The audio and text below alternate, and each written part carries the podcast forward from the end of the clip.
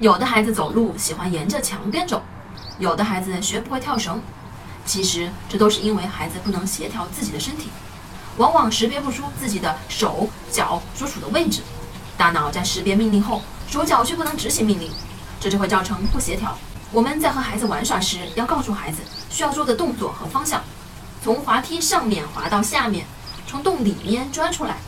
这些语言能帮助孩子形成思考的过程，在他们不断的练习中，就能很好的把思考和身体结合起来。